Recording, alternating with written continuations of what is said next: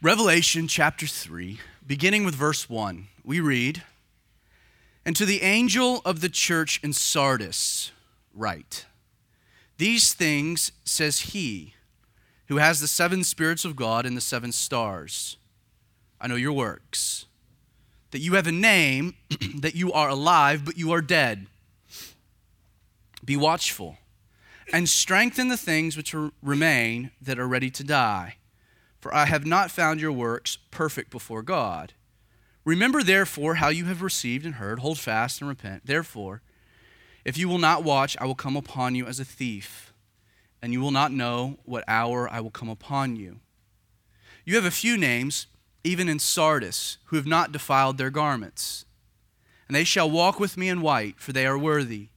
He who overcomes shall be clothed in white garments and I will not blot out his name from the book of life, but I will confess his name before my Father and before his angels. He who has an ear, let him hear what the Spirit says to the churches. As we've done with all of these letters, we're going to start by setting a bit of backdrop by looking at the city in which this church was located, that being the city of Sardis. Sardis was an inland city located about 50 miles east of Ephesus. Ephesus was kind of the central hub of which all of these churches surrounded. Sardis had been the capital of an ancient kingdom of Lydia and later an important municipality to the Persian Empire. The city was strategic, it was strategically built. It was built on top of a plateau, rising approximately 1,500 feet from a significant trade route that connected the interior portion of Asia Minor with the coast.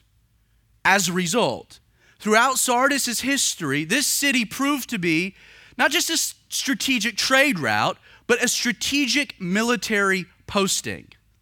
Because of her physical location on top of this plateau, the city was largely considered to be impregnable.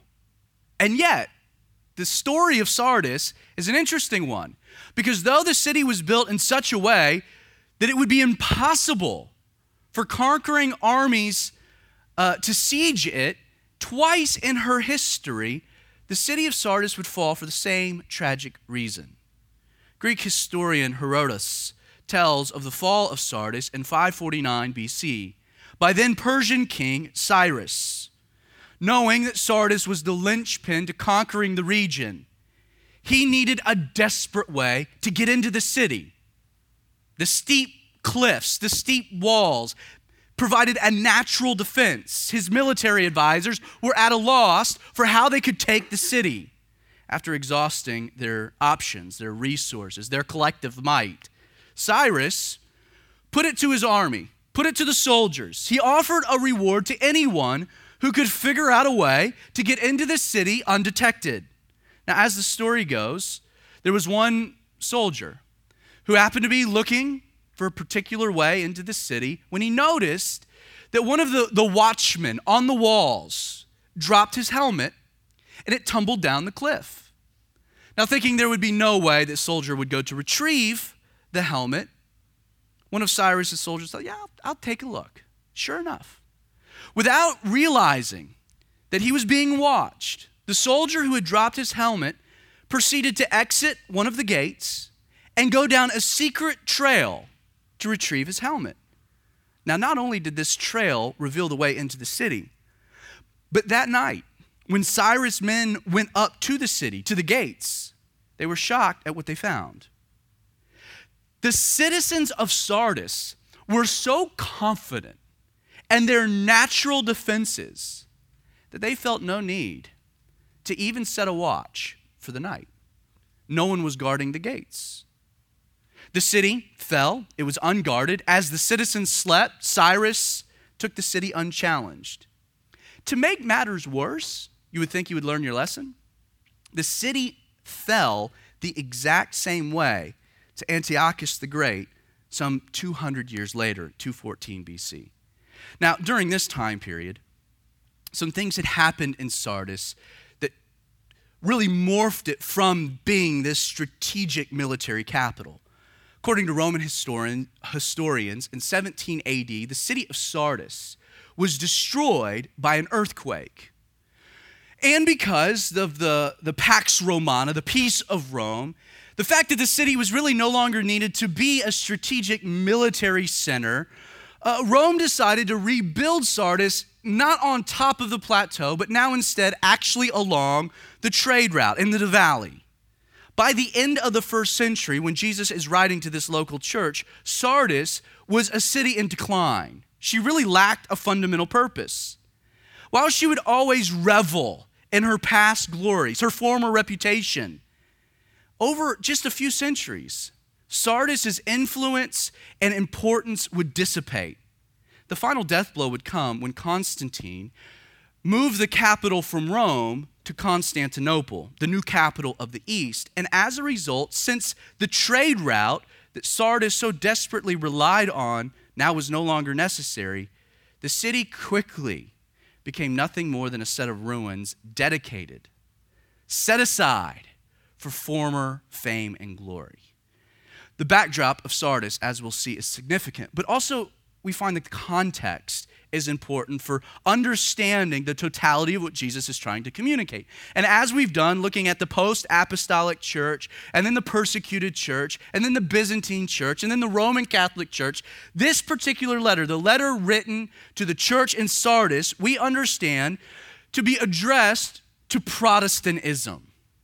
Though the Roman Catholic Church would dominate the landscape of Christianity for approximately 1,200 years, a few significant rebellings during the 13th and 14th centuries would set the stage for a change that would not only affect the church, but would affect the world as a whole.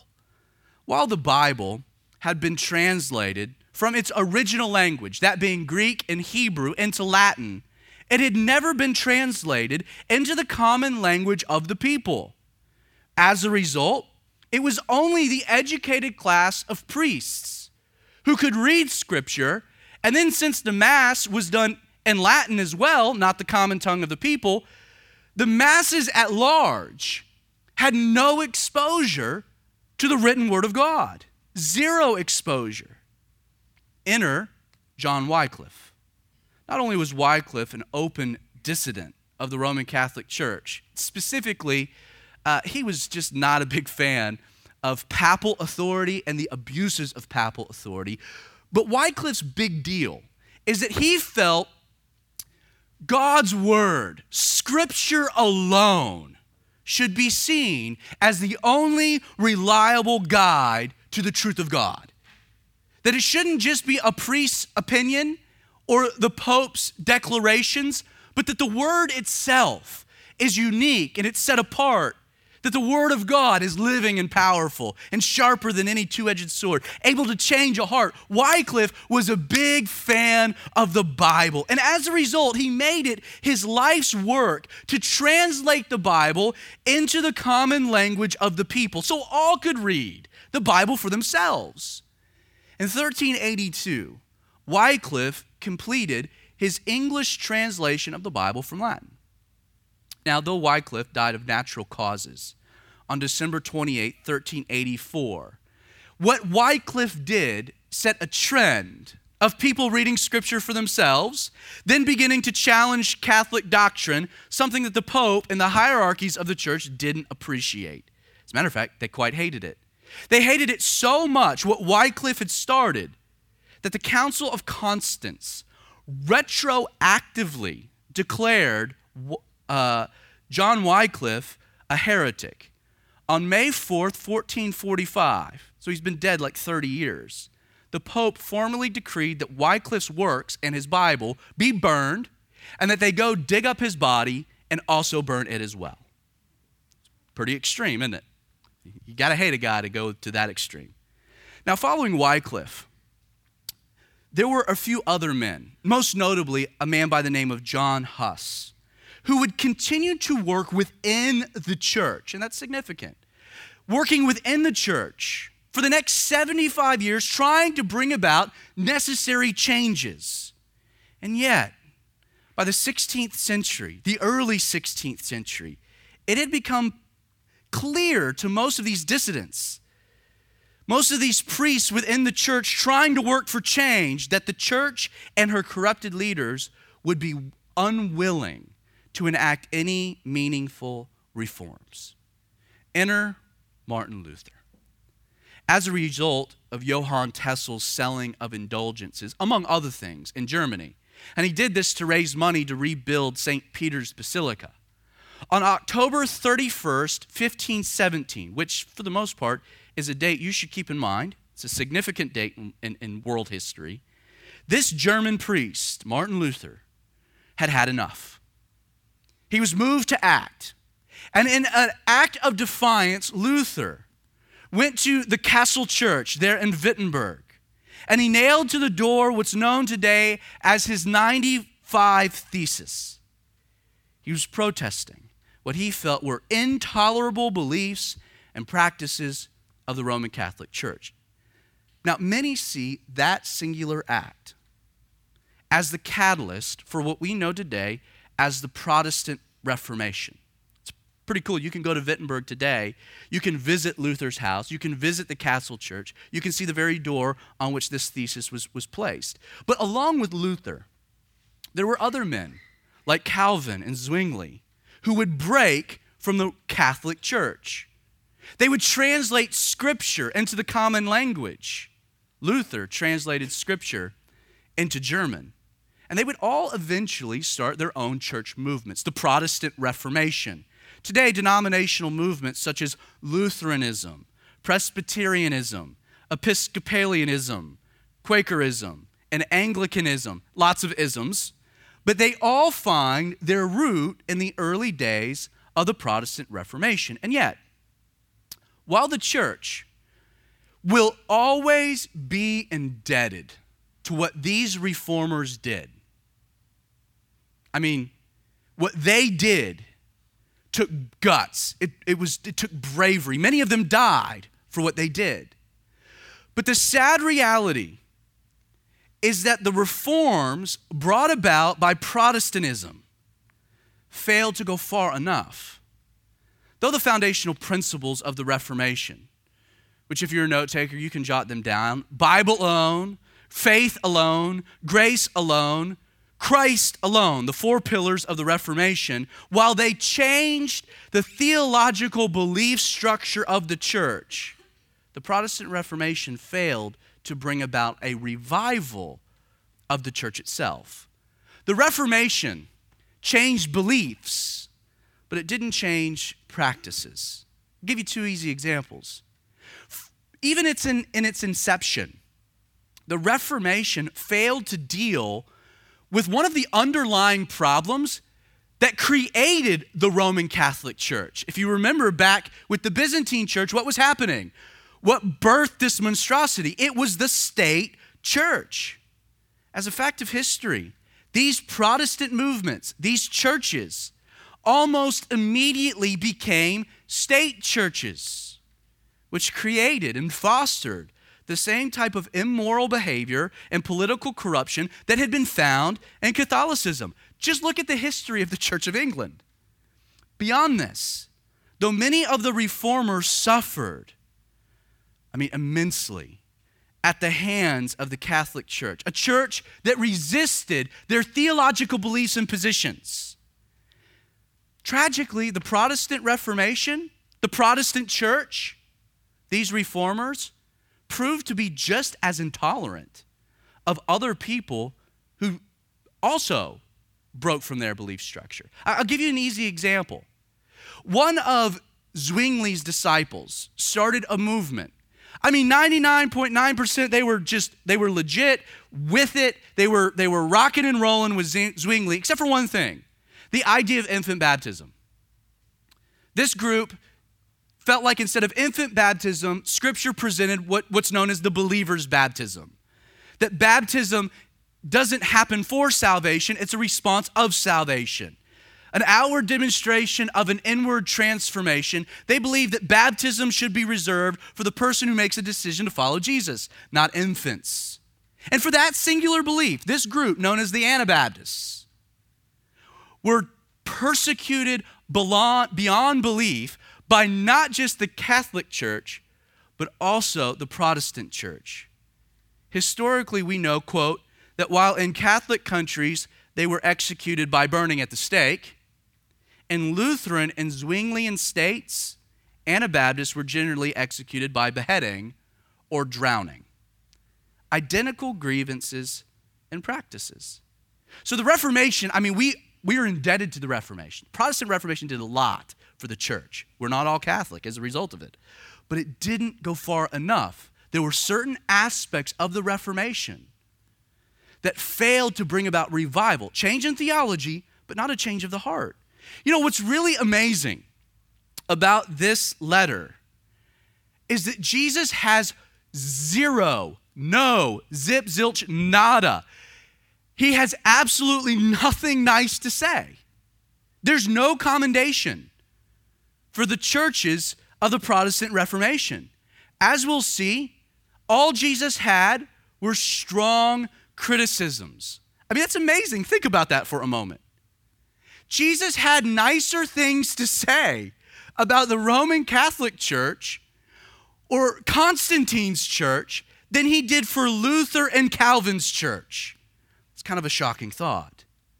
Keep in mind, as much as it's trendy to admire the early reformers, if our church existed in the 16th century, these very men who we sometimes admire would be calling us heretics and calling for us to be executed.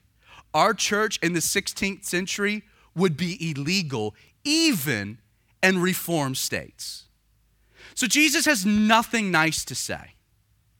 And you know, you teach your kids if you have nothing nice to say, don't say anything at all, right? Jesus isn't following suit with that. Because he has nothing nice to say, and he has a lot of bad things to point out. Let's look at his criticisms. Jesus begins I know your works. All right. No, he said that to everyone. So don't feel too good about that. He, it's just kind of a formality at this point. I know your works, that you have a name, that you are alive, but you are dead. dum, dum, dum. I mean, if you imagine getting this letter, you're the pastor of the church of Sardis, and you get up, you're like, guys, we got a letter from Jesus. And you're reading through it and you're like, I know your works, that you have a name, that you're alive. Yes, yes, yes, but you're dead. Wait, clearly I didn't read that right. I mean, that's kind of a, a provocative statement. Though this church had a reputation of life and apparent vitality within the community, which is substantiated by their works and the reputation that they had a name, that they were alive, but the reality is that neither of these two things were connected to reality. What was happening within this church was only, according to Jesus, the illusion, illusions, Michael, the illusion of life. As far as Jesus was concerned, the illusions, Michael, that's an arrested development reference. Some of you got it, some of you didn't. Just pointing it out. As far as Jesus was concerned, their reputation and activity were seen as nothing more than the evidence of past life. I mean, there's really no wiggle room. In the Greek, this word dead or necros, it literally means dead. Like, there's no ambiguity. It's dead. Dead as in dead, dead, dead. I mean, you go to the original language, you can reach no other conclusion other than they were dead. They acted alive, they had the reputation of being alive, but in actuality, Jesus is saying, You are dead. Now, that's kind of a weird thing, right? I know your works, but you're dead. Wait a second, huh? I know your works, you're act- but you're dead. You're doing all of these things, but you're dead. You have a reputation of being, but you're dead. That's kind of a weird thing. You're dead, but you're still acting like you're alive. Like, now that might be a weird concept to everyone that doesn't live in Winder. Because as I, as I recently discovered, if you have a chicken whose life expectancy has, has run out and it needs to die, you can take a gun, true story, and you can shoot its head off, and that chicken will still run around like it's alive. It's dead. It got no head. I mean, it's as dead as dead can be. But it just hadn't, the rest of the body hadn't gotten the message. It just runs around. You know, there are stars that are, that are billions of light years away that, you know, we're told are dead. Like they, they actually aren't there anymore. But we still see the light of them because of the way, you know, light travels and light years and distance and all that. They, some of the stars you see, that's so pretty. It's dead. It died a while ago. You're just seeing the residual light. If you if you if those two mental pictures don't help you imagine what's going on here, I'll give you another one. This is kind of like a weekend at Bernie's moment. Like Bernie's dead. I mean, there's no there's no debate. He's dead. And yet, I mean, he's acting like he's alive. He's riding around with his buddies. He's giving people high fives. You know, he's going to play. I mean, he looks like he's alive, but in reality, he's dead. They're dead. Jesus continues. He says, I have not found your works perfect before God. In addition to their, their works not being evidence of life, God's not even pleased with them. The New Living uh, Bible translates this, this sentence as your deeds are far from right and the sight of God. I find that to be helpful. Sadly, as we've noted, while the Protestant Reformation corrected faulty theology, she failed to enact any type of lasting change in the hearts of people. In a sense, what we have presented within the church of Sardis is a church that was so right, they were dead right. It was a church of a dead orthodoxy. Their theology T's were crossed and I's were dotted. They had everything in regards to their hermeneutics and bibliology all figured out, but there was no life. They were dead. Yes, there had been a changing of the mind, of which I'm very thankful for, but there had not been a change of direction. Finally, Jesus has one more criticism. And if, and if, if dead, your works aren't pleasing to God, I mean, this third one, bear with me, because Jesus accuses them of, quote, defiling their garments. And yes, that means what you think it means. Though they had began with this fresh start, a clean break from Catholicism, Catholic corruption. It didn't take long for this church to poop their pants, to defile themselves, literally, to soil themselves. Not only were they dead, they smelled dead. They stunk. Jesus is like, I gave you a new garment, but you've defiled it. There's poop stains all over it. It's gross. It's disgusting. And if that terminology shocks you or ruffles your feathers, that's the intention. Because that's what Jesus is communicating by saying, You've defiled your garments. So the criticism here is heavy. But now let's look at his counsel with the, the warning and reward. He says to them, Be watchful and strengthen the things which remain that are ready to die. Now, in regards to this whole concept of death, you are dead. David Guzik makes an interesting observation. He says this concerning the church in Sardis dead indicates no struggle, no fight.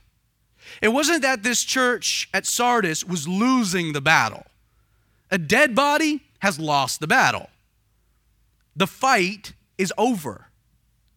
This phrase, be watchful can be translated as wake up.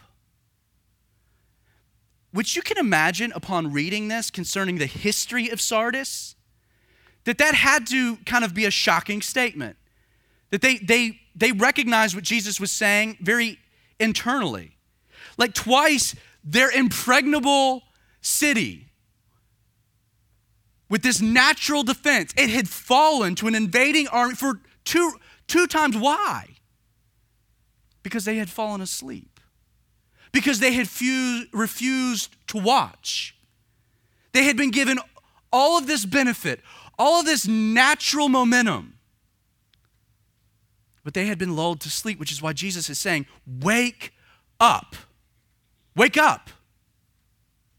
not only did they need to awaken to the reality that their comfort had transitioned into complacency, which had now grown into apathy, but they needed to, to awaken to the reality that they were running the risk of missing something very important, and that being Jesus is coming, the rapture of the church. Jesus warns, look at it.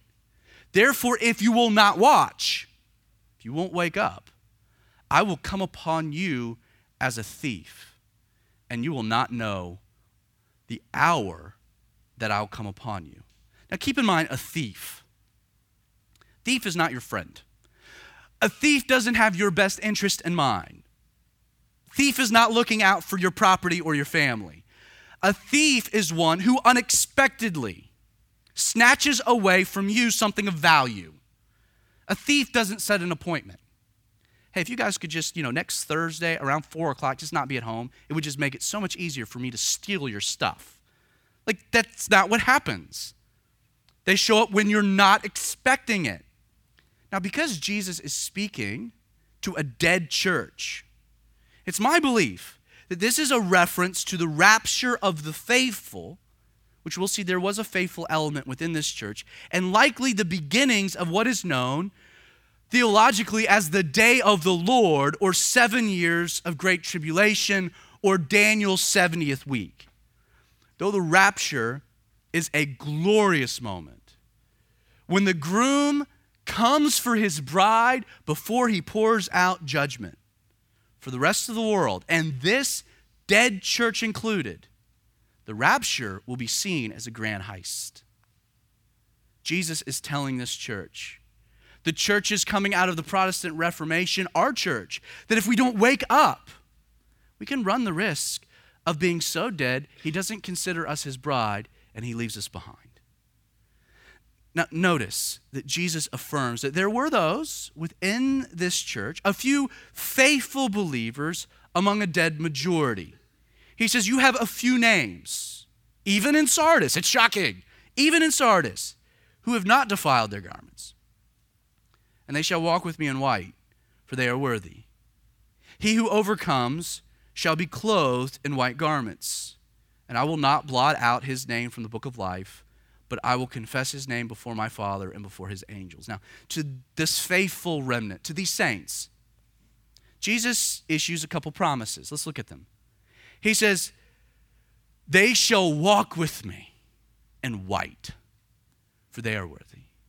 William uh, what made these believers worthy of being clothed in white garments. What made them worthy? It was the fact that they were walking with Jesus. It's how this sentence is structured. Walking with Jesus made them worthy of being clothed in white. It was their relationship with Jesus, this faithful few, and therefore his imputed righteousness. They were not worthy because of anything they were doing. You know, the only thing you're supposed to do to be right before God, the only thing you're to do is to follow Jesus. Jesus says, Take up your cross and follow me. It's a relationship with Jesus that makes us worthy, that makes these people worthy of being not just his bride, but a bride clothed in white, pure, and undefiled. Jesus also says, I will not block out his name, blot out his name from the book of life. William Barclay, he observed that, quote, in ancient times, cities kept a register of their citizens, living citizens. And when a man died, his name was removed from the register. Now, there, there are various ways you can look at what Jesus is saying here. I tend to be of the opinion that everyone's name is written in the book of life, but if you reject Jesus, when it comes to judgment, your name will be blotted out, that you will no longer be included in the book of life. Revelation chapter 20, verses 11 through 15, we gain another glimpse into this particular book. John writes, I saw a great white throne, and him who sat on it, from whose face the earth and heaven fled away. And there was found no place for them, and I saw the dead standing before God, and another book was opened which is the book of life. and the dead were judged according to their works by the things which were written in the book. The sea gave up the dead who were in it, and death and Hades delivered up the dead who were in them, and they were judged, each one according to his works. Then death and Hades were cast into the lake of fire. This is the second death. Notice, and anyone not found written in the book of life was cast into the lake of fire. Now, now, whether you feel like your name can be written and then later blotted out, or that your name is there but then can later be blotted out, there's this concept of a blotting out of a name. That's not good, regardless of your particular position. Now, I do think in context, the whole point of what Jesus is bringing to the forefront is an assurance of salvation to this faithful remnant in a dead church. He's like, hold on, you're doing good. I'll clothe you in white. I won't blot your name out, implying that I'll blot out others. But regardless, there is an assurance. Either way, here's the point you want your name in the book. Okay? So do some scripture study, look through it, and just figure out how your name needs to be in it. That's the most important part. Look again at what Jesus says. He says, I will confess his name. It's another promise before my Father. This word confess, it means to acknowledge openly and joyfully. It, it can literally mean to celebrate or to praise. I love that. Like Jesus is saying, if, if you hold fast this faithful remnant, I'll clothe you in white. You have the assurance of heaven, and be, I will confess you, I'll celebrate you before my Father. That it'll be this joyful experience when you come into the throne. That's the type of experience I want to have.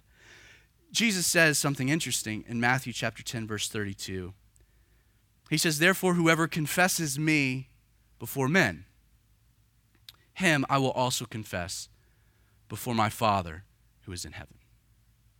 Now, though the situation in Sardis was bleak, I mean, it's pretty bleak, it wasn't completely hopeless. In addition to telling them to wake up, Jesus also exhorts, look at it, to quote, strengthen the things which remain that are ready to die by what?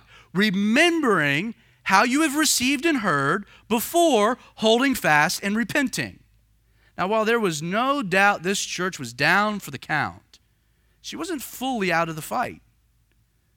I mean, we're 12 rounds in. Rocky's face is bloody and bruised. He's laying on the mat. And there's Mick in the corner. Get up, Rock! Get up! It's not over. You're down. But it doesn't have to be the end. You got to get up, and then he gives some advice. Now, there's no doubt that we have an interesting phrase here. He says, Remember therefore. That's the first thing he says. Remember, which, which literally means to drive your mind back to something. So we should ask if it's important for me to drive my mind back to something, what is Jesus wanting this dead church to remember? First, this phrase, you have received. I think it's significant, not for what it says, but what it implies. I see this you have received as Jesus' way of getting this church to remember what they had been given in the beginning that they were now lacking in the present. Did you notice the way Jesus introduces himself to this church in the first part of the letter? We've mentioned this before that the way Jesus presents himself, reveals himself in the very beginning, is significant because that revelation of himself will be paramount to the solution of whatever that church happened to be dealing with. That ultimately, our solution to any problem is more of Jesus and more of an understanding of Jesus and more of a connection to Jesus. But, but look at how Jesus introduces himself because I think it's important in context. He says, These things says he who has the seven spirits of God and the seven stars. Now, now we've already talked about how the seven stars represented Jesus' authority over the church by his authority over the pastors. In chapter 1 at the end of the chapter, the seven stars are the pastors or the messengers, the angels of these various churches. But we also have something mentioned here that's also referred to in chapter 1 that I think is kind of the key, the solution to what this church was really experiencing, their, their real problem. He says, I'm the one who has the seven spirits of God. This phrase, the seven spirits of God, is a Old Testament reference. As a matter of fact, if you go to Isaiah 11, we'll put it up on the screen for you, verses 1 and 2, we're told by the prophet that there shall come forth a rod, a staff, from the stem of Jesse, and a branch shall grow out of its roots. Now that's messianic. This is speaking of Jesus. And we're told that this rod, this branch, that the Spirit of the Lord shall be upon him. One, the Spirit of wisdom upon him. Two, the Spirit of understanding. Three, the Spirit of counsel. Uh, four, the counsel, a spirit of might. Five, the spirit of knowledge. Six, and the fear of the Lord, or the seventh spirit. You see, what this church, what was going on, why they were dead. And you know what? Maybe this morning, the same can be said of you that you're dead spiritually. The reason you are, the reason this church was, it's a simple thing. They were no longer dependent on the Spirit of God. That there had been a disconnect between the source of all life, that being the indwelling Spirit. They had exchanged godly dependency for human sufficiency. Thus, they had rejected the Spirit of the Lord. They had exchanged divine wisdom for human intelligence. Thus, they had left the Spirit of wisdom. They exchanged heavenly perception for human discernment. Thus, they had rejected the Spirit of understanding. They had exchanged spiritual intuition for human rationality. They had rejected the Spirit of counsel. They exchanged the supernatural power of God for human strength. Thus, they had rejected the spirit of might. They exchanged holy acumen for human proficiency. Thus, they had left the spirit of knowledge. They had exchanged righteous desire for human relevancy. Thus, they had left the spirit of the fear of the Lord. Their fundamental problem is that they were no longer connected to the Holy Spirit. You see, what this dead church needed more than anything was a fresh moving of the Holy Spirit.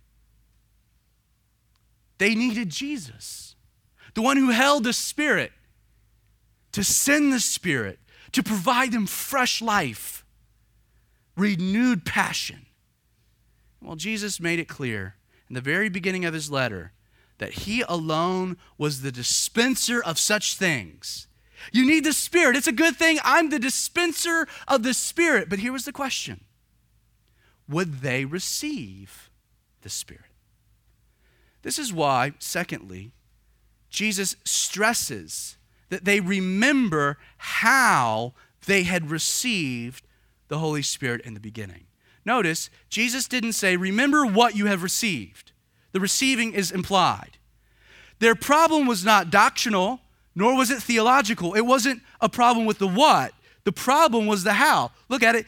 Remember how or in what way you have received. Received what? The Holy Spirit.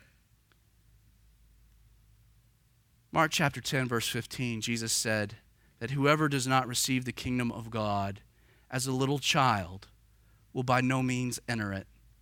Paul would say in Galatians 3, This only I want to learn from you. Did you receive the Spirit by the work, works of the law, or by the hearing of faith? Are you so foolish then? Having begun in the Spirit, are you now being made perfect by the flesh? You see, what Jesus is wanting them to get back to is you're dead because you don't have the Spirit of life. What you need to remember is how you had received that Spirit to begin with, because I'm willing to give it freely, openly. I won't withhold anything good, especially the Spirit of God. But what was required?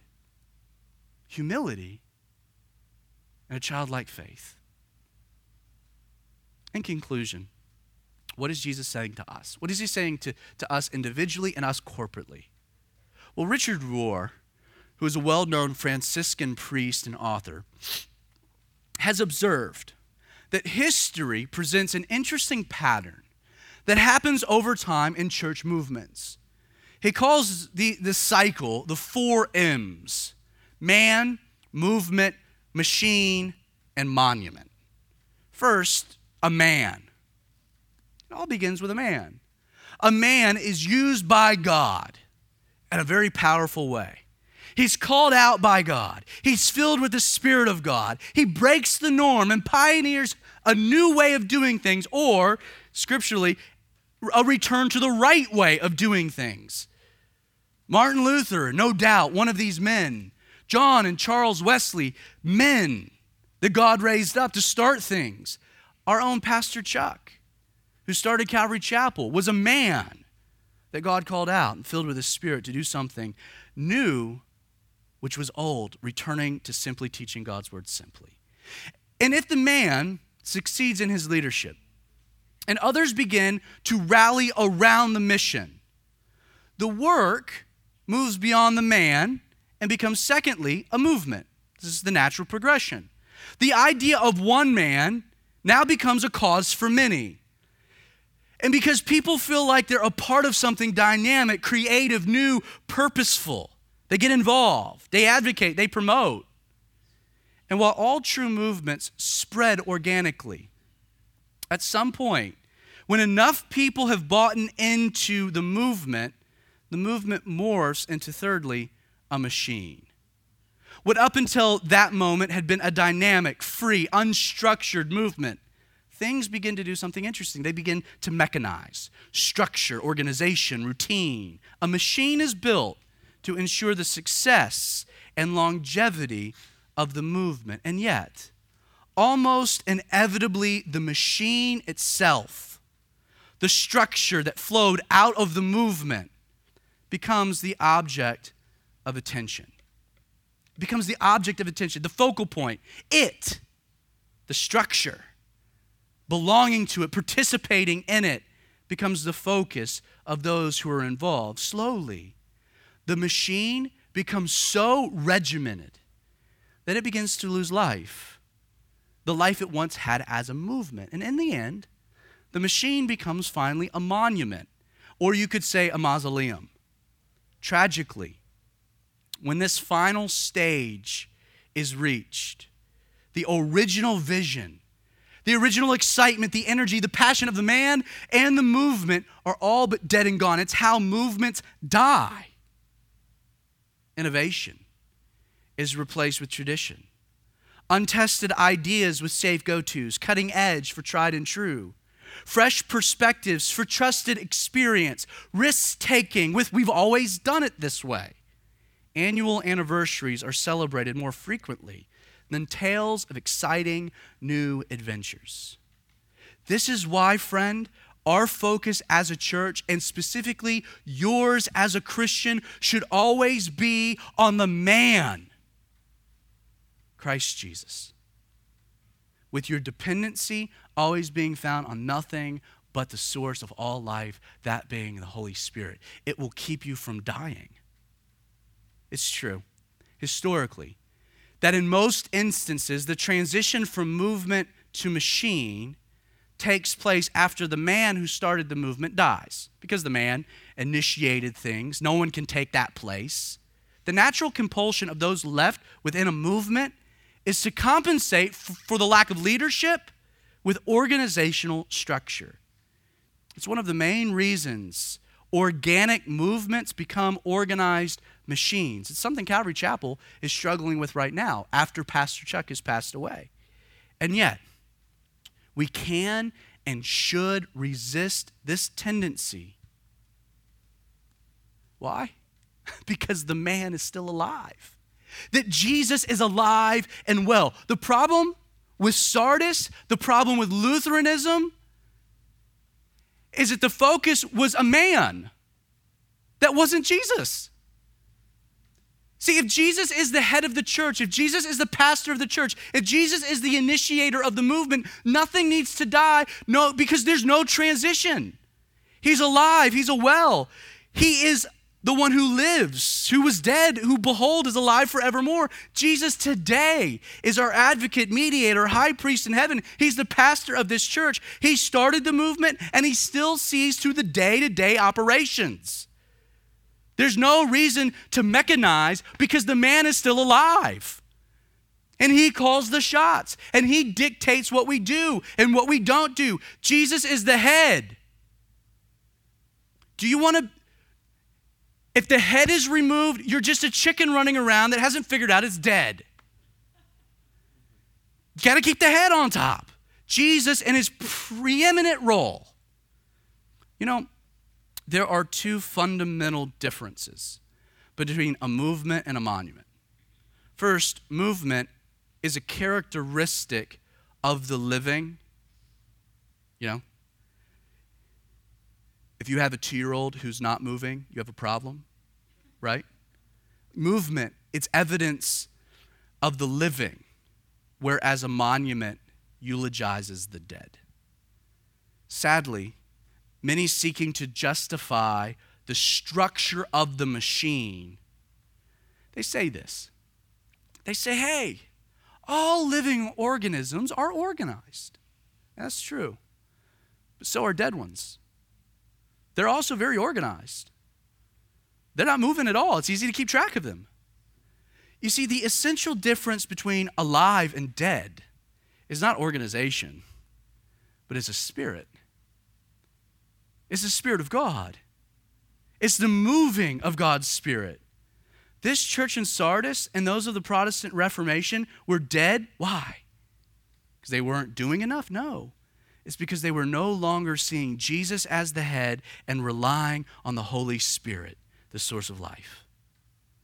This morning, if you're feeling dead, you know, spiritually, that things have grown stale, or, or, or you feel like the creep of death. You're tired and you're worn out. You feel powerless, lethargic, even apathetic. This race, it's long and wearisome. This morning, Jesus is saying something to you very specific. Wake up and remember how desperately you need to continuously receive by faith, not works, the fresh, life giving, filling of the Spirit. Secondly, movement demands present activity, whereas a monument is defined as a fixed object. Like it's simply a reality that movements intrinsically focus on future advancements while monuments only commemorate past achievement. Like we know that about movements versus monuments. Christian, by looking at the example we have here in this letter to the church of Sardis, never forget this. Your forward spiritual motion, life, is in grave danger of death if you not only take your eyes off of Jesus and are no longer depending on the Holy Spirit. But if you do this, if you begin to reminisce and celebrate more about the things God did in your life than the work He's currently doing. You know, it's, it's, it's, it's easy to tell when someone's dying because you ask them, What's God doing? And all they say is what He's done. That there's nothing happening in the moment. Sardis was a city dying. And all they could talk about is how great they once were. But they were dying. You know, Paul, and we'll close with this thought, but Paul says something I think, I think is interesting, and I think we don't carry it far enough, and it's still relevant. He says in Philippians 3, verses 13 and 14, he says, Brethren, I do not count myself to have apprehended. I don't know everything, but one thing I do know. He says, forgetting those things which are behind and reaching forward to those things which are ahead, I press towards the goal for the prize of the upward call of God in Christ Jesus. You know, when, when we look at that, we often talk about, you know, Paul being able to let go of his sin, the condemnation that came with all of the poor decisions he made as Saul, the persecution of the church, the killing of the brethren. But in this moment, Paul's in a jail at the end of his life. Paul's not just qualifying that it's important for me to forget those things which are behind that are bad, but I think Paul is saying, I forget those things which are good, those past victories. Like, I'm running a race. If at any point I look back for whatever reason, if I take my eyes off of what's in front of me, I run the risk of tripping and falling and injuring myself. I've got to stay forward, not just with the sin in your life, but also the victory. And, Christian, the same is true with you. If you cheat on your wife and you're like, well, let's just look at behind, you know, the last 30 years has been awesome. I've loved you. Does that mean a hill of beans a difference? You think she cares? It, it matters about the moment. Like, I hope you realize that you're one decision away from ruining your life. All of us. One bad decision away from ruining everything. You've run so great, so far, so strong, and here you are. If you let up at all, if you get distracted by what's behind at all, like that, it's not a monument, it's a movement. And Paul says, I forget. I forget those things which are behind, and I'm looking. And who is he always looking to? Well, he says, he says, I press towards the goal for the upward prize of God in Christ Jesus. Paul, he would say that my race, that Jesus is the author and the finisher. That for Paul, the destination was not earth, the destination was heaven, and the destination was Jesus. What, what do we learn if we pull it all down into its simplest form this morning from Sardis? Death is a real symptom. It happens in the life of Christians. And how do we safeguard ourselves from falling into that trap? We have to keep the head in his place, and that being Jesus. No other man holds that position but him and he alone. If you follow anyone else, they will let you down. I promise. Secondly, we need to stay so dependent on the Holy Spirit. Because as soon as we depend on anything else, we are on the slow march of spiritual death. We're detaching ourselves from the very source of our life. And that's the Spirit. Not just an interaction with the Spirit that happens at salvation, but according to the book of Acts, one that continues throughout our life. That this morning, if you're feeling like you're dying, well, the solution is an infusement of life. And you can ask Jesus to fill you this morning, and He will anew. But then the third thing past glory or future glory. Is your Christian life about what God has done or what God is doing and is planning to do? Is it all about the past or is it about a future and about the present? Because if any of these things are out of place, we run the risk of being Sardis. So he who has an ear, let him hear what the Spirit says to the churches.